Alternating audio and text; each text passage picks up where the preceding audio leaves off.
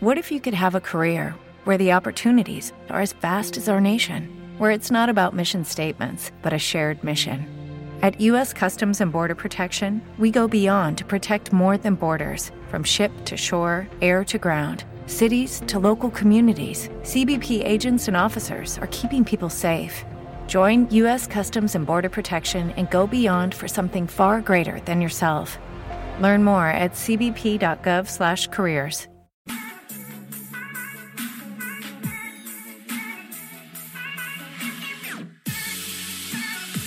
What's up, everybody? Matt Gajewski here, live with the Awesemo Week 9 FanDuel Show.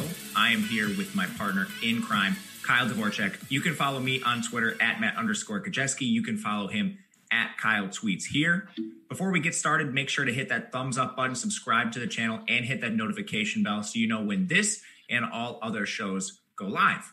Of course, today, the agenda is everything FanDuel, giving you a glimpse of the entire FanDuel slate how to approach it, where ownership will lie, and just ways to overall attack it. Kyle, what's going on today?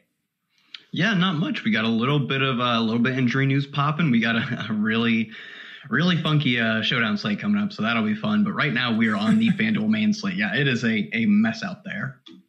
It really is, and there is some injury news, of course, that we monitor going into the weekend, seemingly every single week.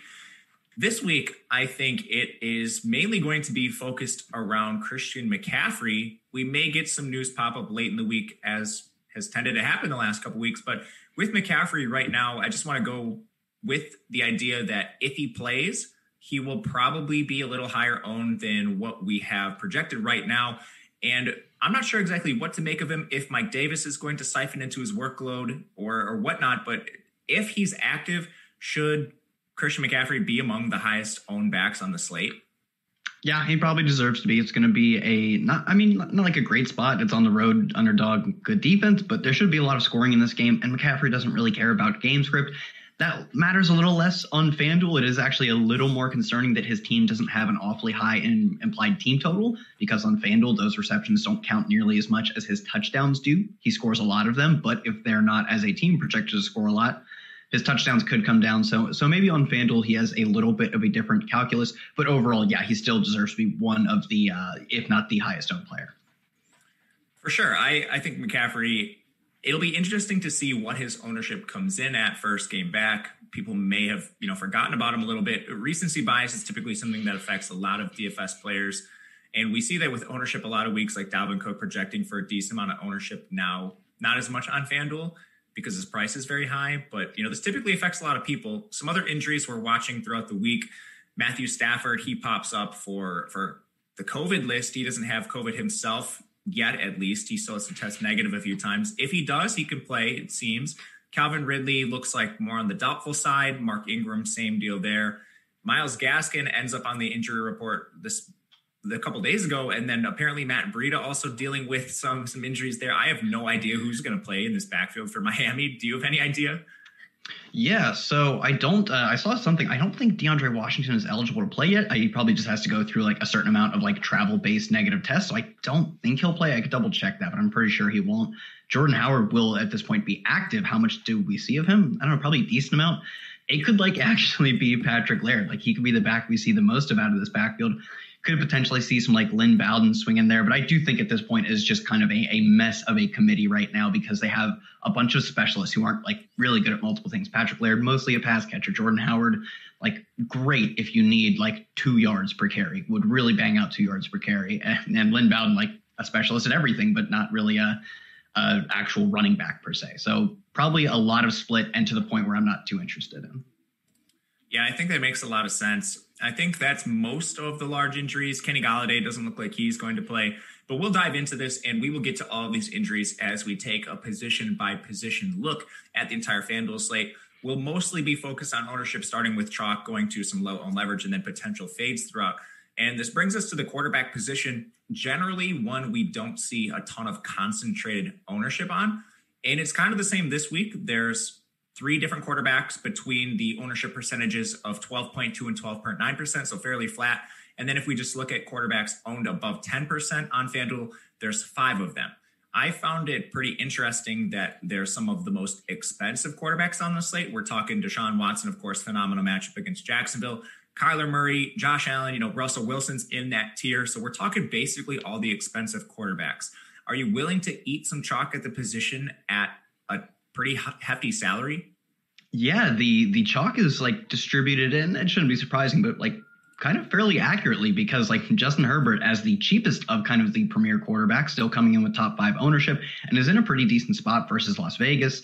I mean like Josh Allen in the spot of all spots versus Seattle. He's also at home. It's going to be fairly highly owned. So I, I think I'm fine with eating some of this chalk. I would say probably Deshaun Watson is my least favorite of all of them to eat because that's the game that I think has probably maybe the least shootout potentially. You could probably argue the same with Kyler Murray. So I think those are probably the two that if I'm going with uh, like I can't can't play all the chalk, it's probably Deshaun Watson, Kyler Murray because I just think the the Justin Herbert you know the matchup and the overall game script projects to be better there, at least more scoring there. And the same with Josh Allen versus Russell Wilson. That should be an absolute shootout. And although they are incredibly expensive, that has kept their ownership in check. It's not great. You're still getting right now 13% owned Josh Allen, but I think I prefer that to, you know, 14 plus percent owned Deshaun Watson. Yeah, I agree with you. I, I, think there are some really interesting spots to target. I think I'm almost more willing on FanDuel to eat some of the chalk at quarterback. The price difference between some of the most expensive signal callers isn't quite as drastic as what we we see over on DraftKings. And you know, generally on FanDuel, we have a little bit more wiggle room to work with our salaries anyway. If we can get Russell Wilson, I just don't see why we're not trying to do that. I mean, the guy's third in completion percentage, fourth in yards per attempt. Seattle is way more pass heavy than we've really ever seen them under Russell Wilson. He's right now they're ninth in overall just pass rate. Buffalo's defense has been good, but they're not quite as good as what they were last year. Bottom of the league, at least bottom half in yards per attempt allowed through the air and on the ground. Of course, there's clear, clear stacking options for Russell Wilson and Lockett and Metcalf, which I like. I don't think you run into as many problems on the run back on FanDuel. So if you want to do like Wilson, Lockett, or Metcalf and and Stefon Diggs, you're going to have to punt somewhere, but I think it's probably a little more viable on FanDuel than it is on DraftKings. Are you okay with Wilson? Anyone else you're looking at in kind of this expensive but highly owned quarterback tier? Yeah, Wilson, I agree, expensive, but that uh, that expense apparently is keeping his ownership in check. He's uh, right now just uh, just inside the top five. That's perfectly fine for the quarterback who probably, on the context of this slate, has the highest individual upside. Patrick Mahomes probably has the same argument to be made for him, but his game environment does project to be a, a little more, uh, you know, a little less exciting. Carolina not coming with a, a very good probability of winning going into Arrowhead, so the matchup of Russell Wilson versus Josh Allen actually, you know, appears to be more of a back and forth matchup. For that reason, Russell Wilson, yeah, of all the like super expensive guys, let's say like 8,500 plus, so you know, Kyler, him, and uh, Mahomes is probably my favorite, just because although the price isn't great, FanDuel does give you a little more leniency with that overall larger salary cap, and he's not going to be incredibly highly owned, despite almost certainly having, if not the best, certainly the second best overall upside of any quarterback on the slate. I agree. One last question that I, I personally want to ask you is about Justin Herbert and this Chargers offense. First of all, I mean, like Justin Herbert, 7,900, I think, is probably too cheap for him on FanDuel. This Chargers offensive environment has been phenomenal. They're not passing at a too high of a rate. They're 25th in pass rate right now, but they're running so many plays that it doesn't necessarily matter. They're they're running currently 72 plays per game. That's second in the NFL, eighth in plays per game. They've given up 30 points in in three straight games. What do we make of Herbert? Is he ever going to throw to you know some of his regular pass catchers in the end zone? Yeah, I mean, man, he's thrown touchdowns to I believe Virgil Green, definitely Gabe Nabers, Jalen Gabe Nabers, Jalen Guyton, uh, maybe Joe Reed. I don't know. Joe Reed even alive. Like all of these guys, Donald Parham, all of these guys are catching touchdowns. But when you look at who is on the field and who is getting the targets, it is essentially three guys. It's a little bit to the running backs, but it is mostly specifically to obviously Keenan Allen, Hunter Henry, and Mike Williams if they are getting a vast, vast majority of the targets between that three trio, I think it would be wildly, wildly unsustainable to just like dedicate one plus touchdowns per game, like in your projections, to these random guys. Is there a small chance on any given week that these random guys score touchdowns? Yes, but are they doing it at a wildly unsustainable rate?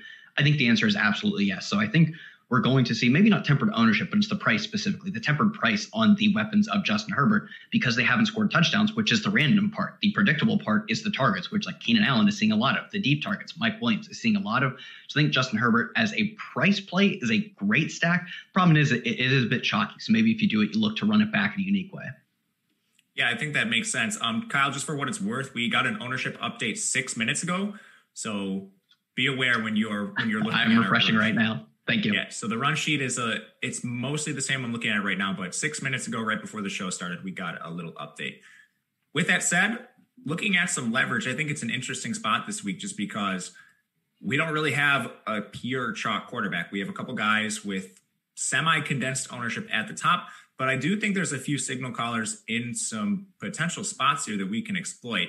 For example, this Kansas City Carolina game has a really high total. Of course, that's mainly focused on the Kansas City side, but we're getting Teddy Bridgewater coming in sub two percent, sub sub three percent. If we want to get a little weirder, even yet, I mean, a guy like Lamar Jackson, who is just crazy upside, is one point two percent. He's got a good matchup or a tough matchup going against Indianapolis's defense, but the price has come down on Lamar Jackson.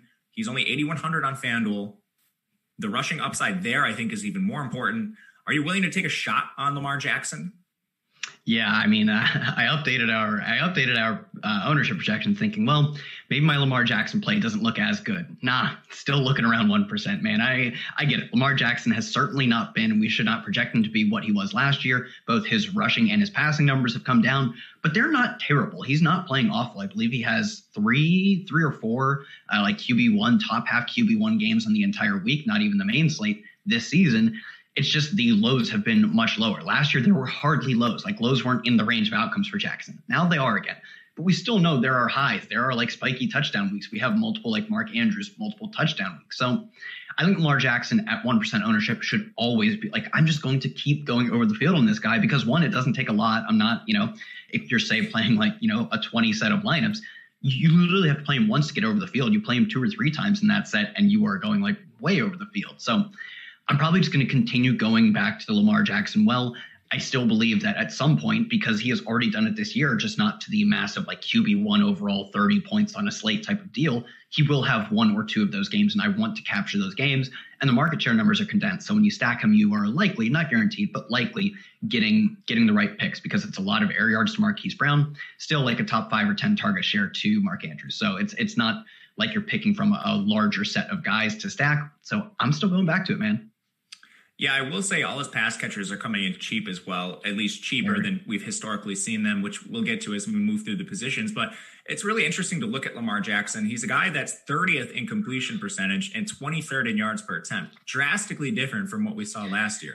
I'm not sure what the issue is. That I think part of it is also they're not running a lot of plays. Like last year, they were third in plays overall. This year, they're 24th and they're 26th in seconds per play. So despite not having, you know, like a lot different with the offense, maybe it's some offensive line continuity. I know they're very banged up on the offensive line. Maybe that has something to do with it.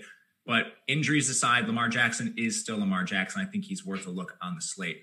As far as fades, you know, the quarterback position is tough just to downright fade some of these really good signal callers. And then when we start talking about your, I don't know, Jake Luton's, he's only going to be 3% owned. So if you don't play Jake Luton, can you even really call it a fade? I think the biggest place we can look to maybe get underweight on the field would be some of these expensive quarterbacks. On FanDuel, I'm not sure it's as much of a problem, but you know, like the difference between DraftKings and FanDuel. On DraftKings, I'm probably not going to play a ton of Patrick Mahomes just because the stacks that you make with him are so expensive that they're cost prohibitive to your lineup. Same with Russell Wilson. On FanDuel, they are still cost prohibitive, maybe not to the same extent. Is that a reason you could potentially get away from some Mahomes, maybe a Russell Wilson? Yeah, that is a reason, but like you said, it's not the same scenario where like you struggle to build a good lineup when you build Patrick Mahomes, Tyreek Hill, Travis Kelce. Whereas on FanDuel, you have a little bit more leniency. It's still difficult. It still does force you to make some some you know grievous sacrifices, but it's not quite the same conversation we have on DraftKings. More of what I'm looking for in the conversation of fades on FanDuel is just game environments that I don't like as much. And if we're gonna see like Kyler Murray, I get that he like you could argue his price is viable, but like he's not that much different than like, you know, what, 400 more for Russell Wilson, it's I go the 400 more every single time, and you're going to get less ownership on it. So I think Kyler Murray versus Miami defense, they're they're good. I don't even care too much about the defensive matchup. More just the total isn't anything special. Whereas the total Russell Wilson versus versus Josh Allen, that has a crazy total. So when I can pay 400 more to get access to what appears to be a vastly better game, I'm just kind of surprised that people are so excited to play Kyler Murray in a game that is good, but it's nothing special. Yeah, I think so too. I think Miami could have trouble keeping pace in that game. And if so, we've seen Arizona take very run heavy approaches in certain yeah. scenarios, which could be a reason to potentially get away from Kyler Murray. I think the same can be said for Ben Roethlisberger. Not that he's coming in with any sort of significant ownership, but just kind of a parallel in a similar game environment where we do have concerns. But of course, guys, as we talk about ownership and all these tools, you can get access to all the great Awesemo Plus tools and content for nearly every DFS sport out there with an Awesemo Plus weekly pass for $29.95. This includes full access to all the premium content and tools on awesemo.com, including player projections, ownership projections, our premium Slack channel, and much more. Only looking to play NFL? Then sign up now for a weekly NFL package for just $14.95 or give the NFL Weekly Express Pass a shot for $3.95. Again, we're referencing ownership a lot. I think it is invaluable having access to these ownership projections, seeing where the field is at, and making educated leverage decisions with your lineups. It's just so important for DFS in today's day and age where we all have access to solid projections. Now, as we move to the running back position, we do have some significant chalk here. And with the the update we just got on ownership, it appears James Robinson is basically going to be on a little mini island by himself. Josh Jacobs is approaching an ownership. They are the two most owned backs on the slate. I think it's mainly a price point play for them. On FanDuel, James Robinson, 7,300, Josh Jacobs, 7,700. That's fairly cheap in the context of the FanDuel pricing structure. Are you interested in either of them? Yeah, I mean, neither of them are bad plays, like you said. Like you're getting a very similar role, maybe even more pass catching work to buoy a, a, slightly lower rushing projection from a guy like Josh Jacobs versus Derrick Henry. You're getting way more targets from a guy like James Robinson versus Derrick Henry. And I believe James Robinson still leads the NFL in percentage of backfield carries, even over Derrick Henry. Like last week, we actually saw both D'Onta Foreman and Jeremy McNichols get the ball in a game where it's like they're blowing their opponent out. So I think their volume is why you would look to James Robinson and Josh Jacobs over like the, the massive price discount going to them from Derrick Henry. The ownership on a lot of these guys though is concerning. And I like I still think there are viable pivots where you can find similar levels of volume. The one that maybe you you can't make that argument for it that I think I'm, I think I'm still going to fade is at 5900. It's very difficult to find it's very difficult to find David Montgomery level volume at 5,900. That is so cheap. When you look at like our next closest projected players are like our closest owned players at that same price point are Justin Jackson and Devin Singletary. Both of those are tried and true committee backs, whereas Dave Montgomery, as terrible as he is, he, I mean, he's getting, I believe he leads the league in routes run since uh, Tarik Cohen went down. He's getting most of the carries. They don't really have any backup running backs they use outside of like Cordarrelle Patterson. So I don't know. I think he's terrible. I think that's probably why you fade him. But at least for him, I think you can argue that there is no other way to spend less than 6,000 and get those kinds of numbers. So that's the argument for him. For Henry, Jacobs, and Robinson, I think they're not maybe like locked in fades, but I don't I don't think you can't find similar volume in just as good of spots for similar prices. Yeah, I agree with you. And I think fading Robinson's okay. I, I'm okay with his pass catching workload. It's fine, but it's it's not like we don't have other options like James Robinson, how many touchdowns do we think this Jacksonville team is going to score with a backup quarterback against Houston? They're already projected to lose this game by more than a score. I think that's a concern just to try to poke holes in him a little bit. And to your point on David Montgomery, like props to FanDuel. FanDuel actually made me think about David Montgomery. I know. on DraftKings, I'm flat out not playing David Montgomery, mm-hmm. but he's at a price on FanDuel where I'm like, huh, are we playing David Montgomery this week? And I think you know, with Montgomery, the main question you should be asking yourself is what am I giving up? You know, if I'm rostering David Montgomery in one of my roster spots, that's just one spot you can't dedicate to to McCaffrey or Chase Edmonds or whoever the runner may be that you like more than Montgomery. So it's not always just a pure price point. It's the opportunity cost and who you're giving up to roster David Montgomery. And that's, I think, the main argument against him this week there are players that are in that range that I like a lot that aren't too much more expensive. Like David Johnson and Chase Edmonds aren't direct pivots, but they're cheap enough where I think maybe you could roster David Johnson, Chase Edmonds, and then an expensive back rather than, you know, like two really expensive backs and David Montgomery. Do you prefer that approach? Yeah, I, I kind of agree that I, I'm, it is really difficult because David Montgomery seeing uh, like so much work relative to his price. But I do think it's the same argument essentially with James Robinson. How many touchdowns do we expect this team to score? Like, sure, Tennessee's defense isn't very good, but the Chicago offense isn't anything to write home about either. And they're also like an inefficient pass heavy offense. So not only do they like not rack up tons of yards, but they don't do it through the ground, which is kind of surprising when you have Nick Foles as your quarterback. But I guess when you have David Montgomery as your running back, what is, you know, your alternative? So it's the James Robinson thing where how many touchdowns can you expect this team, let alone the running back within the team to score? Probably not a lot. So that's really how you find the outs to specifically a Robinson, but the same argument for Montgomery failing is that for a tournament winning lineup, you probably have to get a touchdown from like all of your running backs, unless you just go absolutely berserk in terms of the yardage. Like David Montgomery doesn't seem to have that upside. Touchdowns are what he's going to need to make a living on. And how many, you know, how many Chicago touchdowns are we getting? Probably not a lot. So on the other side, David Johnson, like you said, not a direct pivot, but for about a thousand more, David Johnson on the favored team in the Houston Jacksonville game, getting not a dissimilar role to like the James Robinson role. He's just like less exciting. He's been less explosive. He doesn't look as good if you watch the games. I don't really care if he's going to have a similar role in a far better spot than James Robinson absolutely a good pivot. The exact same argument for Chase Edmonds. We don't know what we're going to see from Chase Edmonds, but does have the does he have the upside to get just as many as many targets and carries as James Robinson for a little bit cheaper as a favorite at home? Absolutely. All of these things are true. You can find just as much volume potentially and better game scripts, better game environments outside of James Robinson with guys like, you know, with guys like James Conner on the expensive end and then with guys like, you know, Chase Edmonds on a little bit of the cheaper end. Yeah, man, I love Chase Edmonds this week. He's been seeing a lot of work, even with Kenyan Drake in the lineup. The primary pass catcher here is at least six targets in three of his last four games. He immediately saw 12 touches in the game where Drake went down. The matchup, I mean, we want to talk about the Dolphins defense. They're allowing the fourth most yards per attempt to opposing rushers. Everything sets up for Chase Edmonds to have a solid game here.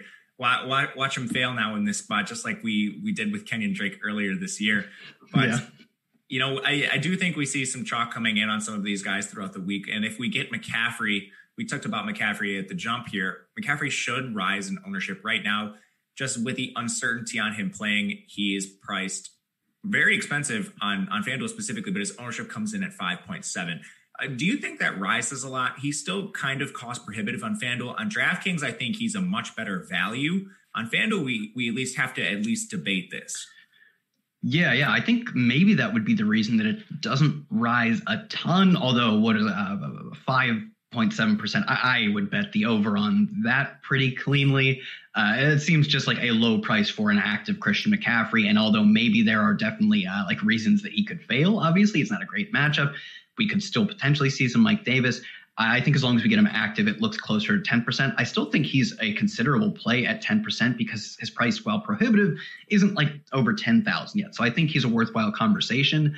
Do you think we see any Mike Davis uh, upon the Christian McCaffrey return? I kind of lean that it is minimal, maybe more than like Reggie Bonnafon last year, but not enough to change much of the calculus on McCaffrey, specifically because Mike Davis was hot to start, but like he basically looked like a washed up old veteran in his final two or three games, which is what we should have expected all along. They have like obviously the first round draft capital now, like the mega contract invested in McCaffrey, and supposedly he's looked fine in all of his practices. Like he's cutting well, looks fine, and like him returning this week is like nothing more than a formality. Like they say he's kind of a lock to return at this point. So because it sounds like that's the case, I would say that like he's almost completely healthy. He's got like like there's no reason for the team not to use him like they did last year. Essentially, is my argument. Yeah, I think you're right. I mean, he is the premier pass catching back in the NFL, maybe outside of Kamara. But I think those two are clearly one, two, and I think there's a strong argument for McCaffrey being number one. Mm-hmm. So I, I still do think that even though the pass catching doesn't weigh into the decision making on FanDuel quite as much, of course, it's a bonus that he's going to catch a bunch of passes, and he is the three down plus goal line back, and and we know this as we we move through the running back position, there's one spot I actually want to get your take on both sides of the game. Some ownership that really struck me. The first is James Conner. Yeah. Of course, the matchup against Dallas, it sets up amazingly for James Conner, but his ownership is modest. He's not even 15% owned right now, 14.7. I'm certainly comfortable with eating this and like the premier matchup on the slate. They're two touchdown favorites. Dallas's defense has been uh, struggled mainly because of injuries, but struggled nonetheless. And then on the other side, like, what do we do with Zeke at this point? So let's get your take on Conner and then Zeke.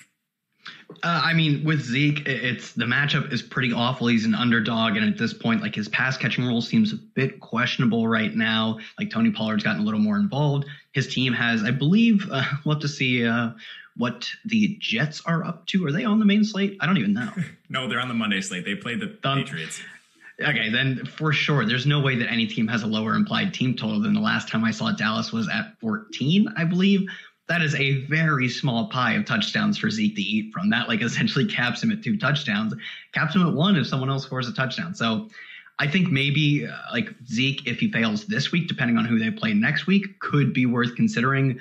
But given the fact that Vegas says they're going to not only struggle, they're going to be downright destroyed on offense, uh, I don't have a ton of interest in Zeke if he gets cheaper next week, maybe I consider buying into the bounce back. James Conner, yeah, I, am kind of surprised that he doesn't come in as like a more of the Derrick Henry range, but maybe it's because for 700 more, people are choosing to play Derrick Henry. If that's the case, I don't think he's all that different from Derrick Henry. Derrick Henry in a similarly good spot, but at least like the Pittsburgh matchup, like like the Dallas defense is worse. They are all they're both favorites. They both get a lot of work between the tackles. Derrick Henry gets more, obviously, but then James Conner actually has a small pass catching role. So I think James Conner as a massive favorite against a terrible defense. 8,200 is expensive, but it's not incredibly prohibitive. I think sub 15% ownership is certainly worthwhile paying for him as opposed to going like 20 plus on Derrick Henry or even like upwards of 25 on Josh Jacobs, who's like an underdog and he doesn't catch a ton of passes. Yeah, I think part of the reason Conner doesn't have a ton of ownership might be his price point. There's not really anyone else near him. Like Ezekiel Elliott is the closest in price. People just downright aren't playing Zeke. Josh Jacobs is highly owned, but he's 500 cheaper than James Conner. And then if you want to look just above Conner, I mean, we have Derrick Henry, 700 more. And then above that, we start getting to your Dalvin and McCaffrey range. So I think Conner might just lead you to a contrarian build because not a lot of people are getting an 8K running back, an 8.2K running back. And on the contrarian subject, I mean, outside of the expensive plays we already talked about, where are you looking to get a little different at the running back position? Again, ownership's fairly flat outside of James Robinson, Josh Jacobs, and Derrick Henry. There's a lot of guys between this 10 to 17% ownership range. Yeah, so I think uh, there's none I think the the FanDuel ownership this week actually looks like somewhat sharp. I guess like Zeke is kind of the one argument you could make if you were just blindly following volume, which is not an unprofitable strategy in some sense. Zeke makes makes it a lot of sense. He's only 8K. He's going to get the bulk of the carries. He could see a lot of targets potentially. I don't think I'm going there. I still think I'm looking at like the around 10% range, and especially if you double up on backs around the 10% range. You've got like you've got a home favorite, I believe. They might be favorite. The Atlanta Falcons. You've got like Todd Gurley getting number two in the NFL, I believe, red zone work, at least in terms of red zone touches. They're definitely uh, favored. I, Denver's all. I guess. I guess that Denver did pull off that that fun, fun, exciting win that cost me a lot of money because Mike Williams. But uh, yeah, Atlanta at home. God, don't give me. I bet that I live bet that game like seven times. well, that's like uh, what, like the third in the past like year and a half of the just awful, hilarious Chargers, Chargers blowing awesome leads. Sorry, guys. The topic of the show isn't why never to bet the Chargers live seven times, but sorry. Go to, go ahead, Kyle. It's a good it's a good addendum to put in the show though, is that maybe you shouldn't jam in Chargers as they just like choke away this lead. Yeah, like home favored, home favored Todd Gurley getting all of the red zone work has multi touchdown upside, and that is like particularly valuable on FanDuel. So he's a spot that I don't think people are going to want to go to because he's not like good per se. Like efficiency metrics aren't great. I don't care if he's 6,900 for a home favorite, like entirety of the red zone work on a decently scoring offense. Yeah, I think he's fine. Justin Jackson, 5,900 is cheap. Ah, man, he is really good leverage off of David Montgomery too. He's good leverage off of his uh, his compatriots in the Chargers team because they're going to be popular. I don't love him as much on FanDuel as I love him on a like individual play basis on DraftKings because some of the value I get from him is the fact that he has 17 targets in the past three games, five targets, I believe, in each of at least five in each of the past three games as well. That doesn't do me as much of good as it does on DraftKings, but because he's perfect leverage off Dave Montgomery, he's only going to be around 12% owned. I think like a double, like a, a double mid-owned running back strategy could pay a lot of dividends. Antonio Gibson, just another one home favored running back, getting at least last, not last week, the last time we saw him, 20 carries in a blowout win over Dallas, I believe. I mean, they should have their way with the Giants, or they should at least be able to beat this team. They are favored. So Antonio Gibson now maybe sealing off the bulk of the work from this backfield. There are a lot of good spots in running backs that we kind of just don't love. Is is like Antonio Gibson home favored that much worse than Josh Jacobs road dog? I don't think so. But the ownership says like Josh Jacobs has twice the chance of outscoring him. I think I'm just going to be playing a lot of the 10% plays and fading anything, you know, not downright going zero on, but probably being very below the field on anything above 20%. So our big four, if you want to call them that. Yeah, it's interesting that mo- like the guys in the big four, three of the four of them are underdogs, and some of them don't even have a lot of pass catching upside in Derrick Henry and Josh Jacobs. Derrick Henry being the lone back in that group that is not an underdog. Now, before we move on, guys, hit that thumbs up button, subscribe to the channel if you enjoy the content. It is the best way to support Kyle, myself, and the entire Awesemo team. And if you've done that already, thank you very much. We appreciate all of you who stop by and watch all of our shows. Thank you. Thank you. We also have some free stuff for you. A lot of times in these island games, if you head over to the Twitter account, check out the pinned tweet on Awesemo underscore com. We do a lot of these little giveaways. And tonight, for Thursday night football, you can win a year of Awesemo Plus NFL. Just follow the instructions on the graphic. You have to predict whether Aaron Rodgers or Nick Mullens will throw more yards tonight. One random winner will be selected among the correct guesses. Be sure to check out our giveaway on Awesemo underscore com Instagram handle as well to win a free month of Awesemo Plus Platinum. Again, all you have to do is follow the instructions, pick who throws more yards between Rodgers and Mullens, and there you go, your chance to win. So check that out. Always free stuff over at awesemo.com as we head to the wide receiver position, Kyle, an interesting topic of discussion on FanDuel, similar to the running back position. We have four wide receivers coming in north of 20% ownership, and then it plummets after that. So, with the most recent update, it's just four guys above 20%. They are Keenan Allen, Tyler Lockett, Julio Jones, and Stefon Diggs. I don't have a lot of strong arguments against these receivers outside of maybe price. Julio Jones, 8.2K, Allen and Lockett are 7.5 and 7.4, respectively. We talked about a lot of the quarterbacks, and I think you like most of these guys. Is there one you feel particularly strong about? Yeah, there's not really one that I feel the strongest about. It would probably be Tyler Lockett because, as I said, the Russell Wilson ownership is kind of a little puzzling to me that he's not coming in as like a top three owned quarterback. Like it's kind of he should be taking Kyler Murray's place, in my opinion. So I think for that reason, uh, I'll probably have a, a, decent amount of Tyler Lockett despite the chalk because I know my quarterback is going to be a little less popular. So I'm not getting like unowned Russell Wilson, but he's going to be a little less popular. I was just so I was thinking that I like I think the the Kansas City game is a good game to at least look into one offs. I don't know if you need to go so cheap at quarterback to get like Teddy Bridgewater and the touchdown importance on FanDuel, like the emphasis on touchdowns, makes me a little hesitant to fully stack them. DJ Moore is still priced ahead of Robbie Anderson. Come on, FanDuel, do better. I mean, we, let them let them work slowly. We got a hyper efficient David Montgomery price. They're they're getting there slowly with the Panthers. The David Montgomery price is very efficient because it's very puzzle. Like, man, he's so bad, but it's such a good price. Yeah, I think uh, if I'm looking to, I guess like we're talking about a not dissimilar price range when we talk about 400 more for Tyler Lockett, DJ Moore. I know it's not chalk, but it's in the same price range. DJ Moore, certainly not the number one receiver, but I don't even know if you could call him the number two. He's still leading the team in air yards, and his price discrepancy over Robbie Anderson, although is bad, is going to keep his ownership in check. So not quite on pivots yet, but when we look at the high price guys, I think Tyler Lockett is my favorite of the high priced, high owned.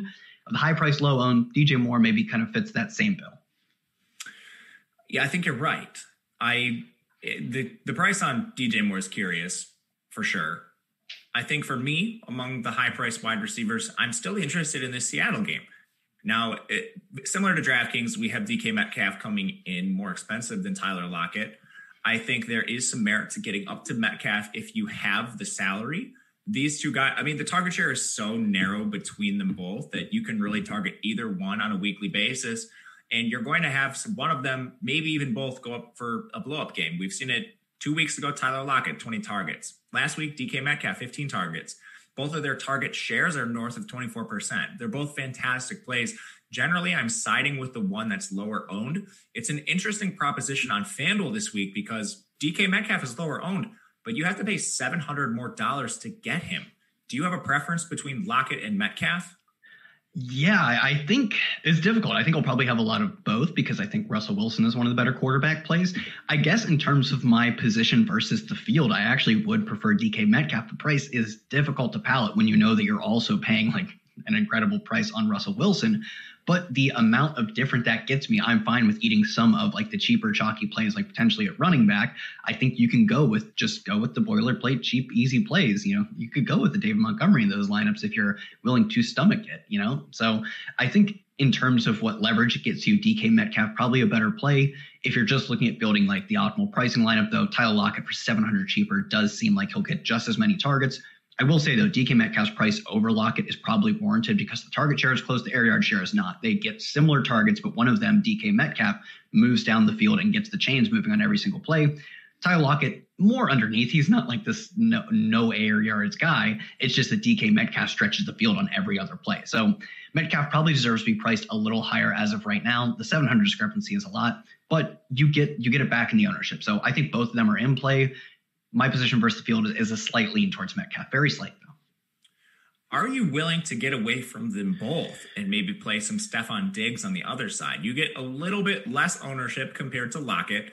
The target share is 29%, and he's just been a straight alpha in Buffalo yeah, he's been absolutely dominant. It's like every every game, even I think it was the last game they threw like 20 or so pass attempts or something, and he's still got like 80 or so yards because his his market share numbers just necessitate that no matter what Buffalo does, he gets involved in the offense. I definitely think in that same game, like Stefon Diggs is obviously the guy you're running it back with. It's interesting. We do actually have like we have a pulse on John Brown, and Cole Beasley in terms of our ownership. Uh, like those would be the guys that you would run it back with if you're trying to save salary, but you're not getting like awfully unique. I would say John Brown may be the more interesting one because although like I love Stefon Diggs, it becomes increasingly difficult when you stack DK Metcalf, Stefon Diggs, and Russell Wilson. I think potentially the, the interesting move would be to run it back with a John Brown, who is the lowest owned of the trio of receivers in Buffalo. And if this game is going to absolutely shoot out, you could see 40 plus pass attempts from Josh Allen. John Brown, although not going to see a crazy market share of those, if he sees enough of them and they go deep, like I think he would be a contrarian way to both save money and get your Russell Wilson stacks different. I think so too. I'm interested in John Brown. I I wish I just knew for certain that he was healthy, and I don't feel great about it. But you'll never know that. It's true. We will never know that, and I will continue to play him and yeah. ideally not lose money. So hopefully, John Brown, you're healthy. If you're not, just sit out so we have some clarity. Now, you talked a lot about the chalk. I think we like it a good amount, but again, in some of these spots, it's difficult to stack. And of course, in DFS, we're always looking to stack our quarterbacks with the pass catchers. So if we're getting different, maybe we can tie this into stacks overall. Where are some receivers you're willing to take a stab on and get over the field? All right, so I'm looking down at our ownership, and I think you're gonna. You're, I don't know if you like this one. We have I think is quite interesting. Corey Davis would be ideal leverage off of a guy like Derrick Henry, who I think, although is in a good spot, is always a fragile play. The the receptions don't matter, end up end up mattering as much on FanDuel. They certainly you don't not want your guy to catch passes. And Corey Davis has played, I believe, now three or four games with uh, AJ Brown in the lineup. I believe it's three. He's out targeted and out air yarded out air yarded him in all three of those games. I'm not saying he's the number one receiver, but I'm saying can we be so incredibly confident that Corey Davis is not a 1B because he's played the, the volume has showed that when him and Brown are on the field, he has played as the 1A. I'm not saying that's his role, but we shouldn't be so confident to pass up a great leverage play like Corey Davis. Mike Williams at basically the same price range, 6,200, I believe leads the league in like deep targets. And Justin Herbert, quite good at throwing a deep ball. He's just quite good at everything, it appears. So I think he gives you great leverage off of Keenan Allen as well. Outside of that, any interest in Henry Ruggs? I know we talked about, uh, you know, maybe playing some of these Chargers stacks, or you could just run it as one-offs with, you know, Mike Williams and Henry Ruggs just trading off deep passes or deep receptions. 5,700, maybe a little uh, expensive for a guy who could only end up seeing three or four targets but they are quite deep targets. Do you have any interest in Henry Ruggs? I kind of like. Yeah, so here's the thing with these Charger stacks. One, I want to play them. Two, who do you run it back with on the other side? I mean, very popular lineup construction that has a high chance of winning is stacking either one or two pass catchers and having a run back on the other side. So when we're stacking the Los Angeles Chargers, we want to look at some Raiders players. The problem is it's Darren Waller, and then who else is getting the ball consistently? There's no one. Nelson Agholor pops up for a nine target game, and then he goes back to dust. Henry Ruggs has run a route on a majority of the dropbacks, but it hasn't exactly led to volume. So it leads to a precarious situation on the other side. None of these guys are expensive outside of Waller. So I think with Henry Ruggs being on the field as often as he is, in the event that LA gets up to a big lead and Justin Herbert's the quarterback I'm stacking, I am willing to take a stab on Ruggs just because he's cheap, cheap volume, cheap access to this offense, and a lot of routes on the field. I, I definitely like that play. I mean, as we're talking about these cheap receivers, and you brought up Mike Williams, you brought up Corey Davis, the direct parallel I have with, you know, like Corey Davis, someone in that price range is why not just play someone like Brandin Cooks, who is someone I'm taking a heavy look at. We see David Johnson coming with a lot of ownership today. Will Fuller's coming in with higher ownership than Brandin Cooks. Cooks is at 10% himself, so it's not like he's low owned. But are you willing to take a stab on someone like this? Yeah, I don't hate Brandin Cooks. My only problem is that uh, like I'm typically looking for correlation. Even like even when I just play a receiver as a, like a one-off quote, like as a non-quarterback stacked receiver, I'm typically looking back to run looking to run it back with someone on the other side.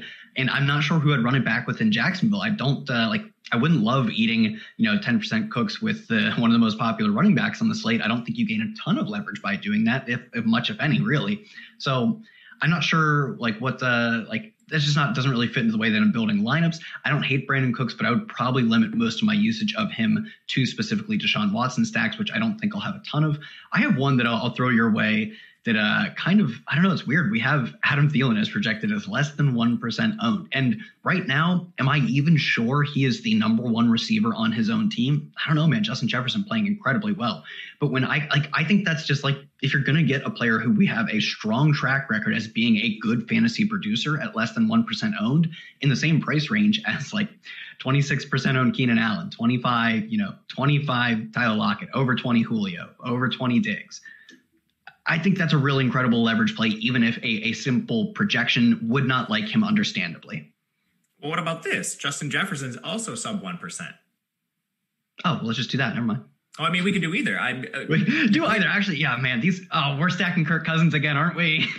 Okay, so there's a big thing we need to watch with this game. I think the game is far more viable to stack if Stafford plays. Yeah.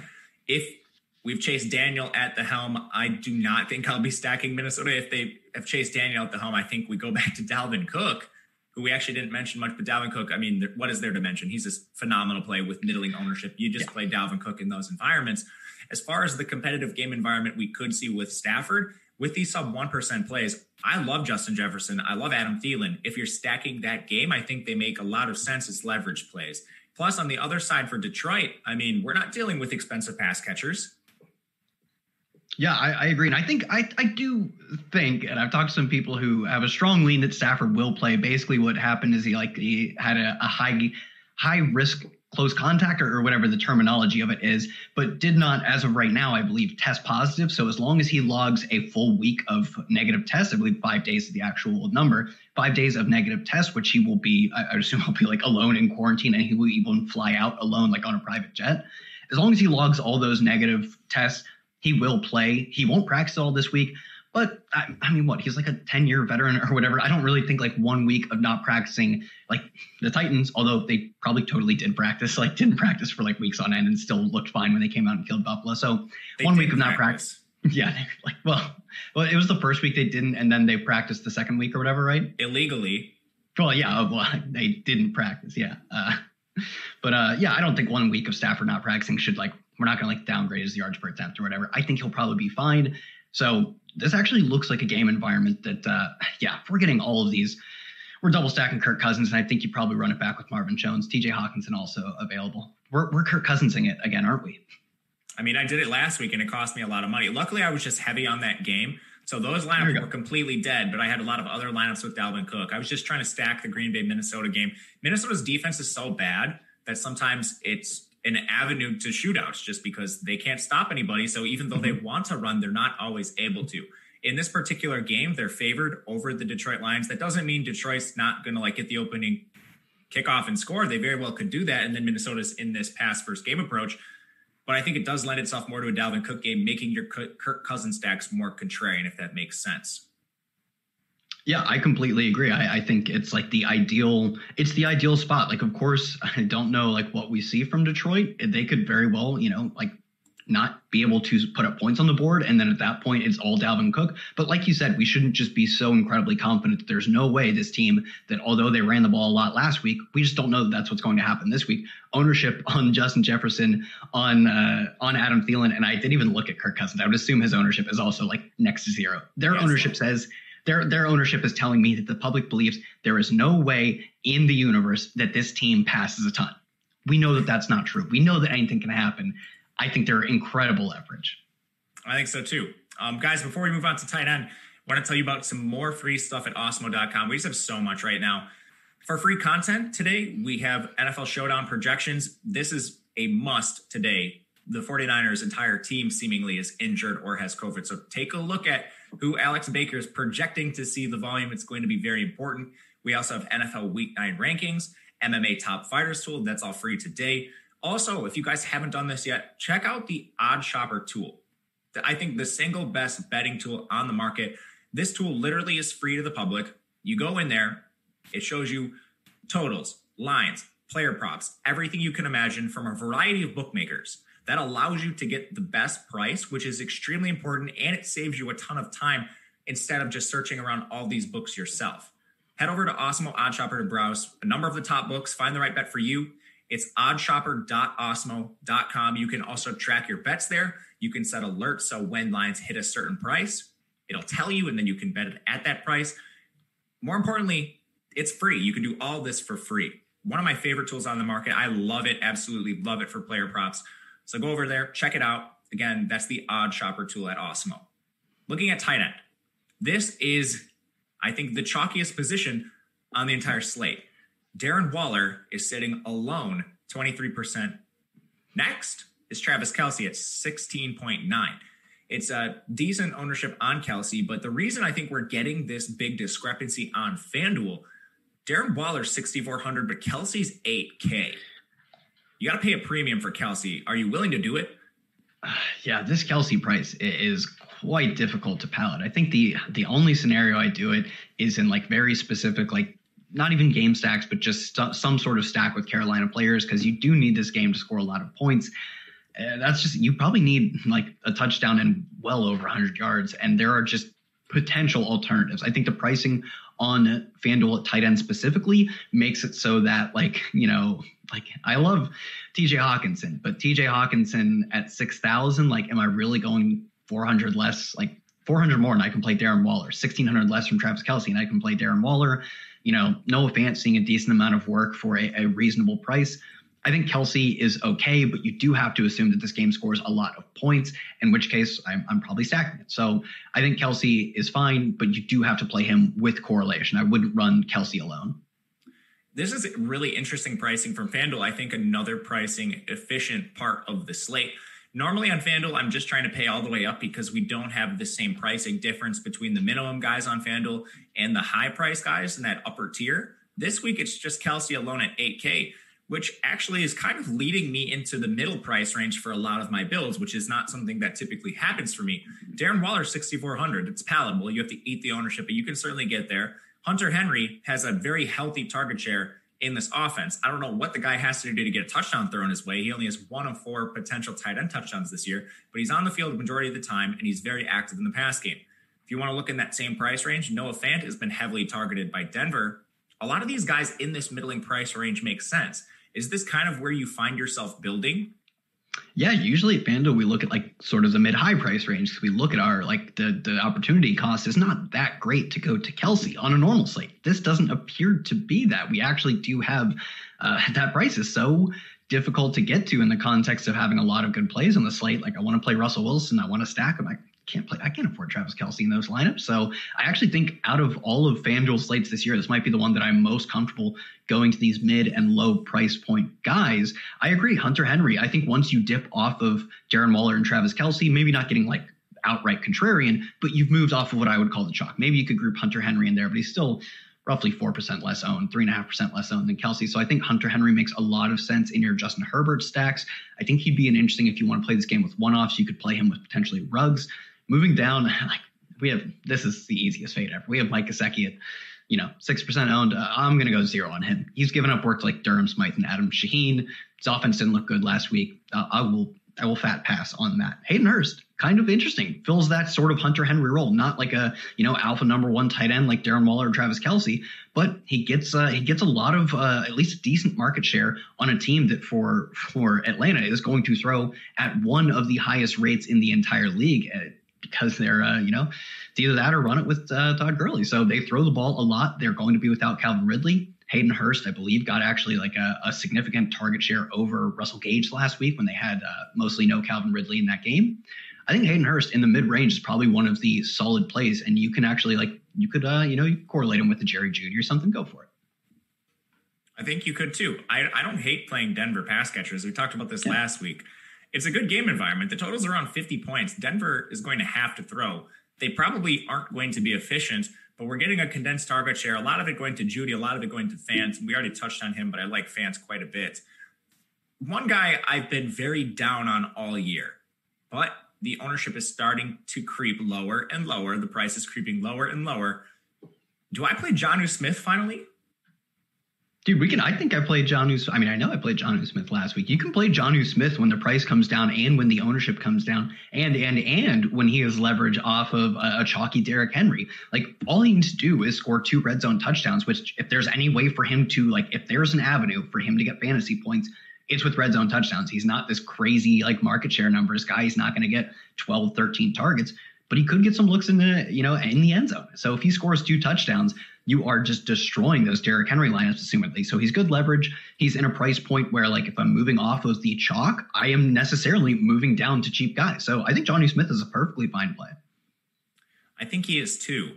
Uh, the punt discussion on FanDuel is kind of difficult. We're already in this lower price tier range. And once we get below 5K, there's not a lot of guys I'm interested in you know, I think some people will be trying to punt the tight end position. A few names that are going to be on the field a decent amount. Irv Smith is really game game plan specific. He plays more when Minnesota is down. When they go run heavy, he comes off the field. So when you play him, you just hope Minnesota's trailing. There's Ian Thomas on the field a lot, essentially a zero in the pass game. I mean, if we want to get up to the the Houston tight end, I think Jordan Akins could take the field this week. He's 4,800 and fits the mold as your pure punt. Is there anyone down here you're looking at? Yeah, I don't like. It's not a, great spot to punt. Like here's a, a perfect example. Like Albert Okwuegbunam. I like Albert Okwuegbunam. Whenever he's on DraftKings, I actually consider playing him. For what is this? He's five thousand. For you know six hundred more, you can get Hunter Henry. For the same price, you can get Logan Thomas. For you know six hundred more, you can get Hayden Hurst. These are all far better plays. Like for 1400 more, you can get Darren Waller. I would never consider like playing him. I just don't see it happening. Whereas uh, Irv Smith, actually cheaper, surprisingly, is 4600. And like you said, he's only game script dependent. In a, in a universe in which they run like they pass 20 times, he probably gets two targets. Last week, that's exactly what happened. They passed, I believe, 16 times and he got one target. He was still in the field for 75% of the snaps. That was in line with his previous two game totals, in which he got five and five targets. They just didn't have to throw a lot. So like everyone on Minnesota, if they are going to have a lead, at least the pass catchers in Minnesota, if they're going to have a lead, you're probably drawing that. But if it is a competitive or like underdog Minnesota type game, that's when these Kirk Cousins stats stacks are going to hit. And I think Irv Smith makes sense in the context of those. I don't play him probably in any lineup that doesn't feature Kirk Cousins, but he does open me up to just another way to build a unique roster if I stack him. So I think he's in play, and I like Jordan Akins call too, as long as he plays, which I do, I do appear I I do believe he returned to practice earlier in the week from both an ankle injury and a concussion.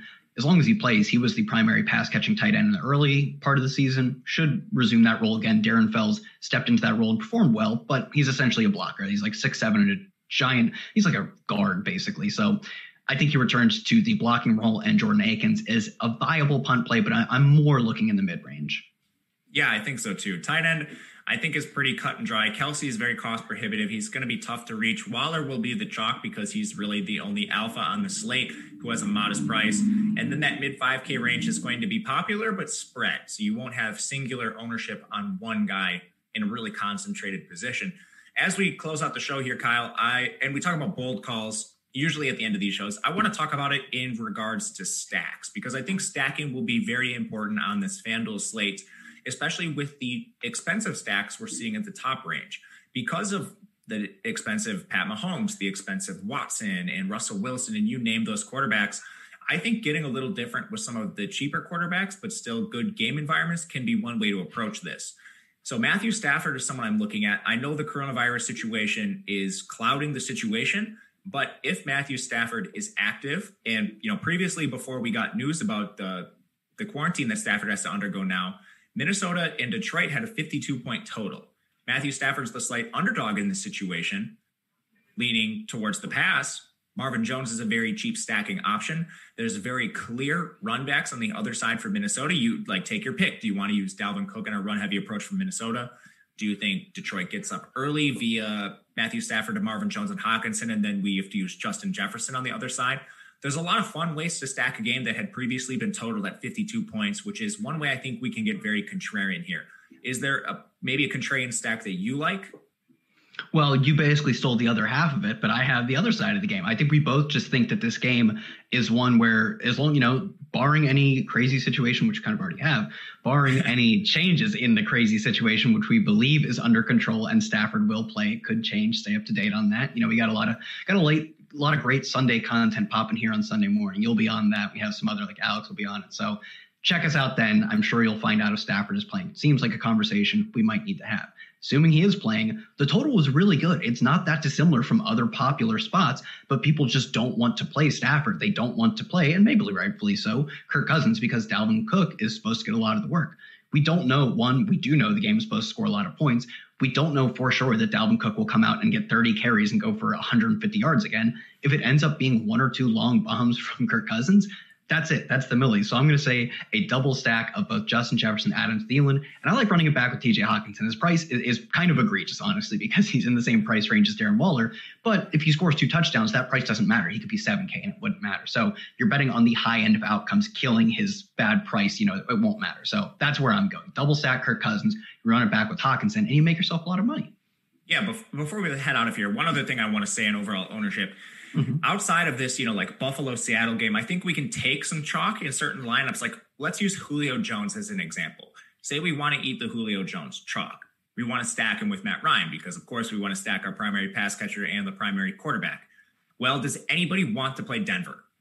I don't think they do. So immediately you throw in Noah Fant, you throw in a Jerry Jeudy, and then your whole lineup is contrarian, even though you have a Julio Jones in your lineup. I mean, you could even you could do a double stack: Matt Ryan to Julio Jones, Hayden Hurst, run it back with Fant on the not.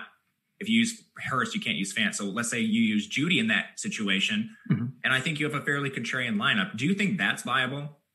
Yeah, I saw that, and I like. I don't even like uh, like Kyler Murray this week, like I was saying. But we had like three percent ownership on Christian Kirk, and even like out of all the stud uh, receivers, we had fairly low ownership on DeAndre Hopkins. So like, you should like like playing a like normally playing a single like a, a non-stack quarterback like i guess it's a slightly more viable on fanduel i think but normally that is a very bad idea. Doing that with kyler murray would be awful this week because you can actually get unique kyler murray builds because despite his popularity people apparently want to play him as a one-off. So you can actually go to your you know kyler murray deandre hopkins and christian kirk and you'll have a massively unique way to get the second most popular quarterback on the slate. Yeah, I think so too. And I mean, I don't hate running back Dolphins players. Sure. I mean, Tua, Tua had a terrible game, but that game hmm. script lined up for them to really not have to use him. They had a couple special teams plays that really went their way. So the Dolphins got some easy touchdowns without having to do much. Like Tua was in his first game in a tough matchup against the Rams. He now gets Arizona. It it's not easy, but it's at least a little bit, I think, looser than the, the previous matchup. So DeVante Parker, Preston Williams, probably not Gesicki, but those are some decent runbacks on the other side. Yeah, I completely agree. I think if you're looking to play the chalky plays, there are almost always, almost always ways to get different by playing the chalk. And it's just that uh, people are kind of, uh, I don't know if they're afraid or they just don't think Christian Kirk is a good player or whatever. But that is how you play chalk: is you correlate it with like low owned non chalk, and there are almost always ways to do that. I think people just aren't looking hard enough.